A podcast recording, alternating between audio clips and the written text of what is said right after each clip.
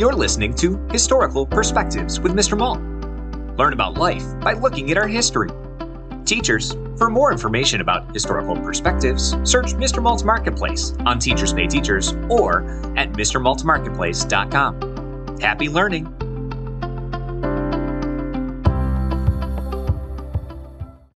First, Thanksgiving. So many families eat turkey during their November feast that it's often called Turkey Day instead of Thanksgiving. But deer meat was actually the real main course at the original gathering this holiday honors. On Thanksgiving in the 21st century, Americans typically eat one large meal in the late afternoon, while the original feast in the 17th century lasted three full days. It's not uncommon for traditions to evolve over time, changing with the cultures and revising specific details as memories are handed down.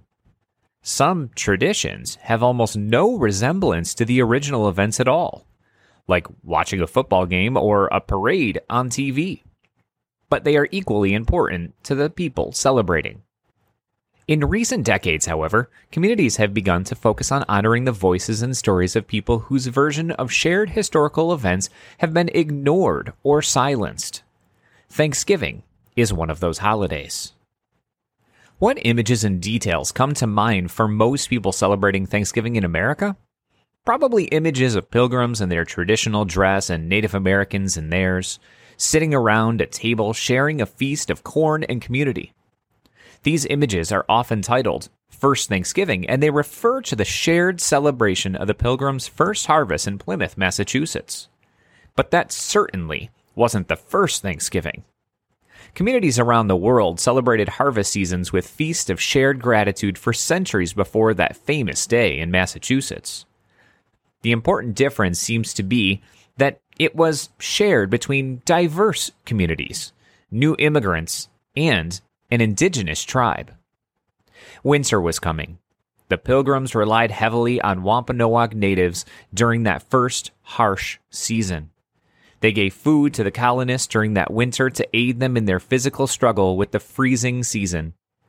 Still, half of the Mayflower settlers died that first winter.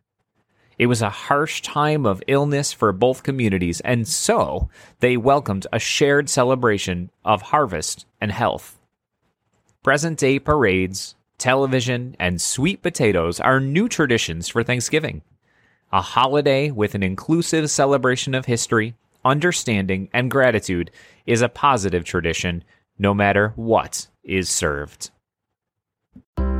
Thanks for listening to this Historical Perspective. If you enjoyed this episode, be sure to subscribe.